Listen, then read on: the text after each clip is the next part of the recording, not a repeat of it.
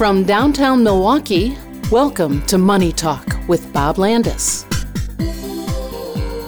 Each week, professional advisors from Landaas and Company Investments discuss the latest financial developments, offering timely insight and long-term perspective. This is Money Talk for March 3rd, 2023. Checking the calendar, your Milwaukee Bucks, the hottest team in the NBA, are home Saturday with the 76ers. The Brewers continue Cactus League action in Arizona. And speaking of baseball, fans of Major League Baseball are getting used to the new 15 second pitch clock. It's supposed to speed up the game, but I think there's a lot to be said for just sitting at the ballpark with the roof open, the sun streaming in, and vendors bringing you beer. What's the rush? From Barcelona, Spain, the Spanish Transportation Secretary resigned after the trains he ordered were too big for existing tunnels. I hope he kept the receipt. Here's a strange story. Dispensaries in states where weed is legal now sell diet marijuana. It claims to give you the reverse munchies. The definition of reverse munchies is saying no to Twinkies. hey, life is cheap in Russia. If a Russian husband dies in the Ukraine war, the Kremlin gives the widow a fur coat. That sounds like a consolation prize on a game show. Well, Monty, I'll take the curtain. And finally, PETA, People for the Ethical Treatment of Animals, offered to pay for a new Oscar Mayer Wienermobile, but only if it becomes vegan.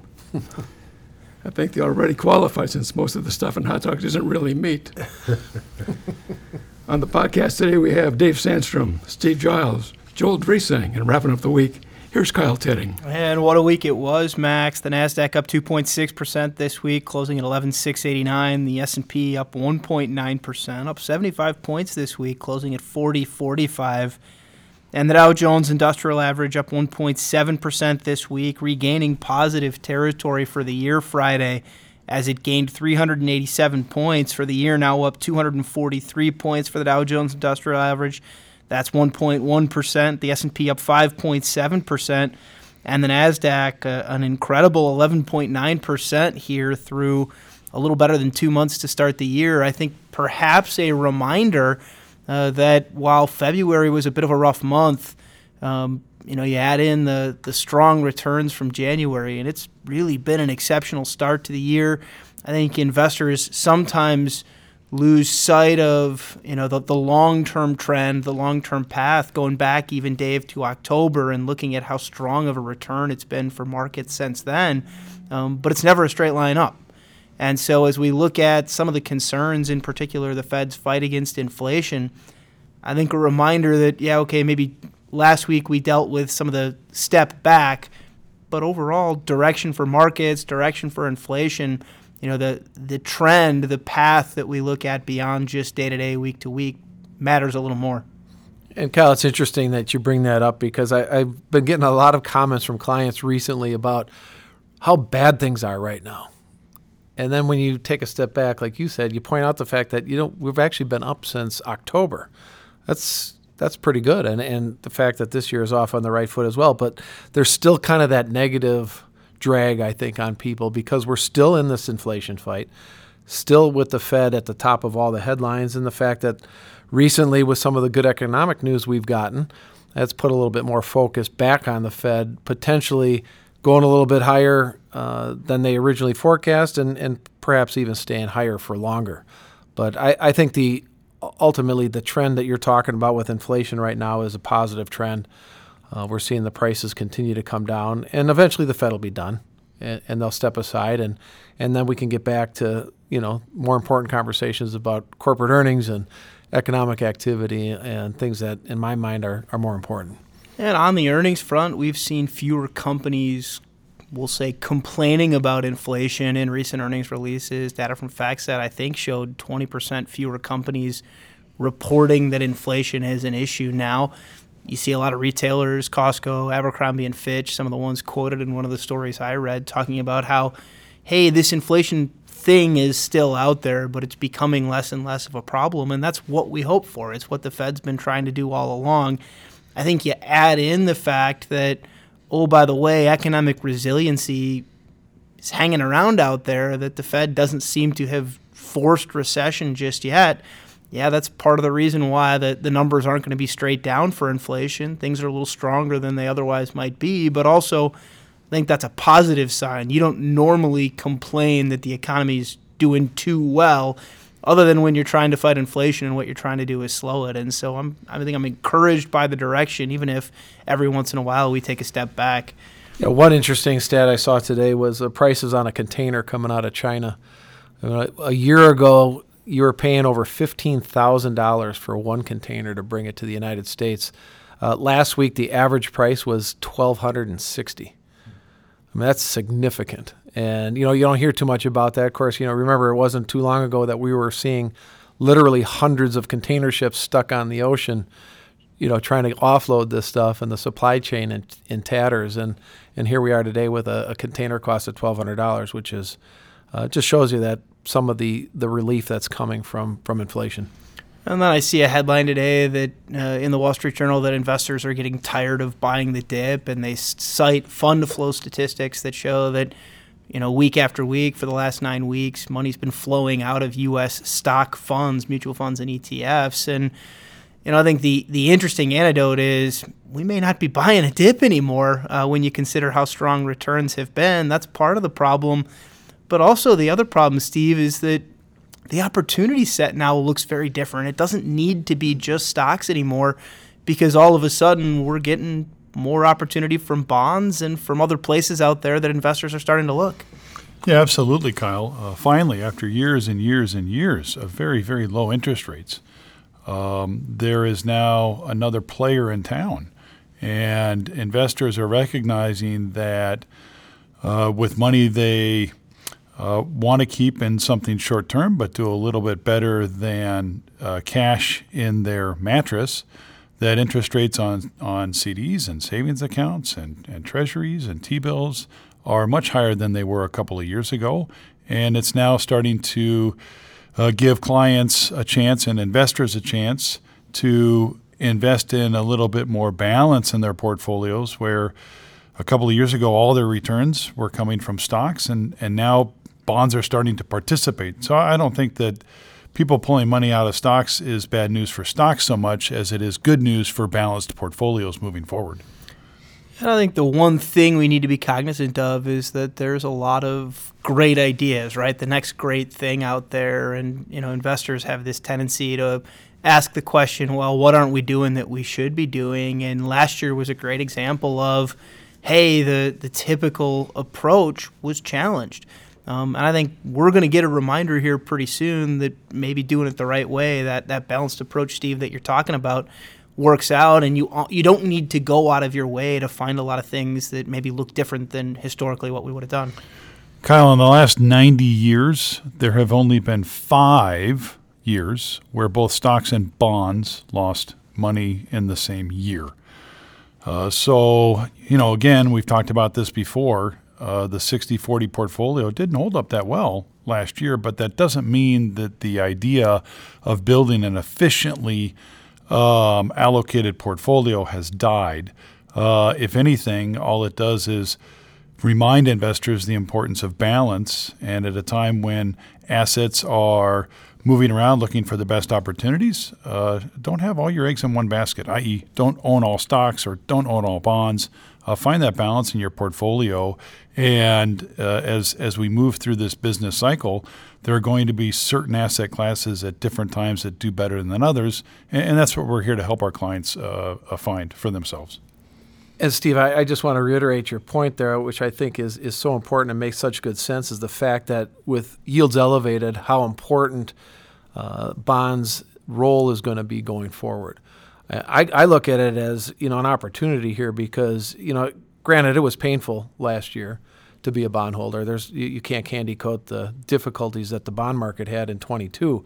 However, going forward now, this is going to provide some real stability in my mind to people, especially those that are retired, um, that aren't necessarily looking to hit home runs on a consistent basis, but need that stability to provide themselves with income each year and have a spot that they know that their drop dead positive is going to be there for them uh, as they go forward. And and when you consider Dave that in the last 15 years with interest rates uh, near near the basement. I mean, near zero for a lot of fixed income investments. You know, the Fed federal funds rate um, was very very low coming out of the financial crisis, and of course very very low after the uh, COVID crash. People recognized that they could get better income streams just by investing in stocks. Your, your dividends in the market two two and a half percent. Uh, it really I think, skewed allocations for a lot of investors that were looking for said income, completely gave up on bonds, completely gave up on fixed income. And it's no wonder their portfolios got so whipsawed and experienced so much volatility because they had forgotten that fixed income as an asset class existed. So by yields, uh, increasing again now on fixed income and becoming another player in town. It's not that they left they left town; they were just kind of hiding in the shadows, uh, but they're still in the room. And we need to make sure that we recognize the importance of that allocation towards bonds. And by seeing yields come up, it's reminding investors that, hey, uh, we're, still there and, and it's important for you to pay attention to us. And I think adding one more layer to that conversation, you look at valuations right now in the market, the S&P 500 trading – somewhere around 18 times the next 12 months earnings. Um, and yeah, that looks a little better if we bring it a little bit further out because we're talking about an earnings recession potentially right now for the next couple of quarters, a period in time in which maybe the forward multiple uh, is a little bit higher than it otherwise would be because the, the earnings growth forecast is a little weak right now. Uh, but more importantly, you know, when you look at what that earnings yield or what that uh, valuation ratio looks like relative to bonds, it just further makes bonds look attractive. The one catch with stocks is it's come in some weird ways this year. It's again been some of the bigger companies. It's again been some of the biggest names. The top five percent of the S and P 500 is 25 percent by weight. Um, and when you look at just the top five names or the top 10 names, you know, yeah, things look expensive. If you broaden that out and you look at an S&P, we'll, we call it an equal weighted index, where you just take the 500 companies and give the same weight to each, well, valuations look far more attractive. And the reason for that is some of the smaller capitalization companies, in plain English, the companies that aren't Apple or Amazon or Microsoft or, you know, the really big, big names out there, they actually look fairly attractively priced. And so it isn't strictly, uh, well, we're going to do stocks because of this or we're going to do bonds because of this. We've got to be a little more, I think, opportunistic in the way that we pick our stocks and bonds. And so speaks to active management more than it has in a while. I think it speaks to uh, looking at areas of the market where the valuations look more attractive or where the opportunity set looks more attractive. And that you know, I think covers the gamut from, hey, we, we want to buy more bonds right now because you get paid to hold them to, hey, maybe some of those growth names that are already up 11 or 12% this year, we don't want to be adding a lot more there right now. Maybe we're looking for some other areas to add to. You know, Joel, quite a bit of economic news this week. Um, I think the the running theme has been it's a, a bit of a mixed bag uh, a piece or two of economic news, in particular ISM services number that I think was pretty pretty well applauded today by the markets. Um, but otherwise, uh, you know, a, a, week where things were maybe a little worse than expected or pointing towards lower. Sure. Yeah, we're we're seeing in the the indicators the sorts of things you were already talking about the economic resilience from some quarters. Uh, you know, we see that especially in, in the uh, unemployment uh, insurance claims that you know and, and, next week we'll be seeing the, the jobs report uh, that's real important every month to to see that the labor market is, is still pretty strong and, and there's some resilience there um, but um, we're also seeing that uh, slowing inflation. So prices aren't necessarily going down, but the increases in prices are slowing down. And um, we're actually seeing that uh, somewhat in, in housing. Uh, interesting uh, because, you know, we we were looking at uh, the, so the Case-Shiller index looks at home price increases across the country. That was year to year up 21% earlier this year. That was a record for them. That was in March. Every month since then, that rate has been coming down. And uh, in in December, which was the last month that they have, uh, that was down to 5.8%. So eight times in a row that that number was going down. That's still a lot, 5.8%, you know, increase in, in home prices. Um, but the National Association of Realtors said with their uh, pending home sales index this week that they're actually forecasting that the the median home price is going to be going down this year that it's going to be dropping like 1% from what it was in 2022. So, yeah, we're seeing that slowing and then specifically to the ISM, the Institutes of Supply Management uh, index that you mentioned, um, th- their service index, um, a lot of the, the purchasing managers that they interviewed were saying, hey, we're seeing supplier deliveries at the fastest speed that they've been since 2009. Um, so uh, they're, they're, they're attributing that to more companies um, figuring out their capacity and figuring out their uh, their how they their logistics, how they deal with their inventory. So you know that was one of the things that was really driving up prices coming out of uh, the the whole lockdown after COVID.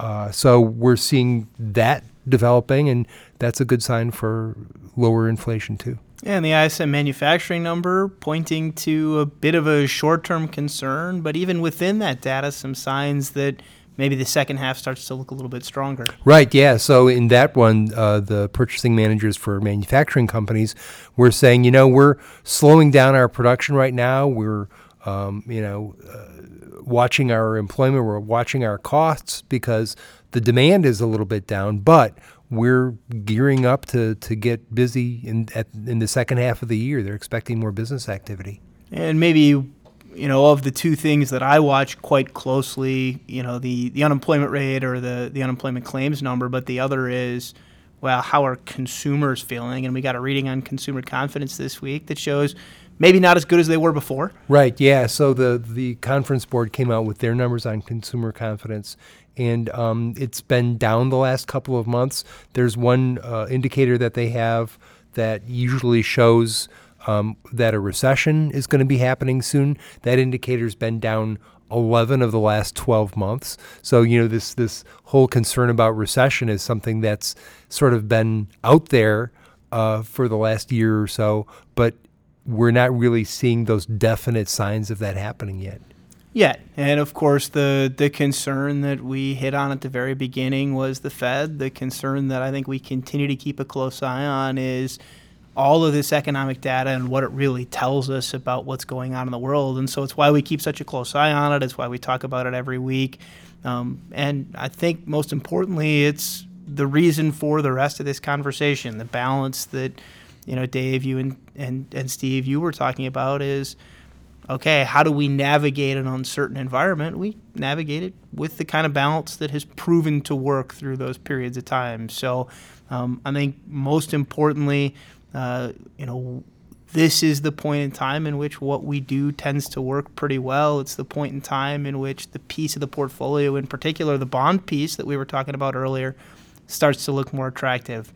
You know, the only other thing, a couple of reminders this week. We've got a newsletter going out this afternoon. If you're not subscribed to that, encourage everyone to head over to our website uh, where you can subscribe. And then lastly, um, if you've got questions on your mind about investing, about saving, about kind of uh, what's going on in the world, do not hesitate to reach out to us to let us know uh, what you're thinking. We'd, we'd love to get those questions as we occasionally do.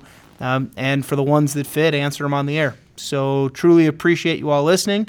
We enjoy doing the program, and we'll talk to you again next week.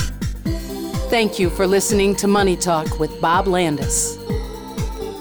If you have a financial question you want answered on next week's show, email it to moneytalk at landaas.com. To keep informed throughout the week, visit our Money Talk page at landaas.com.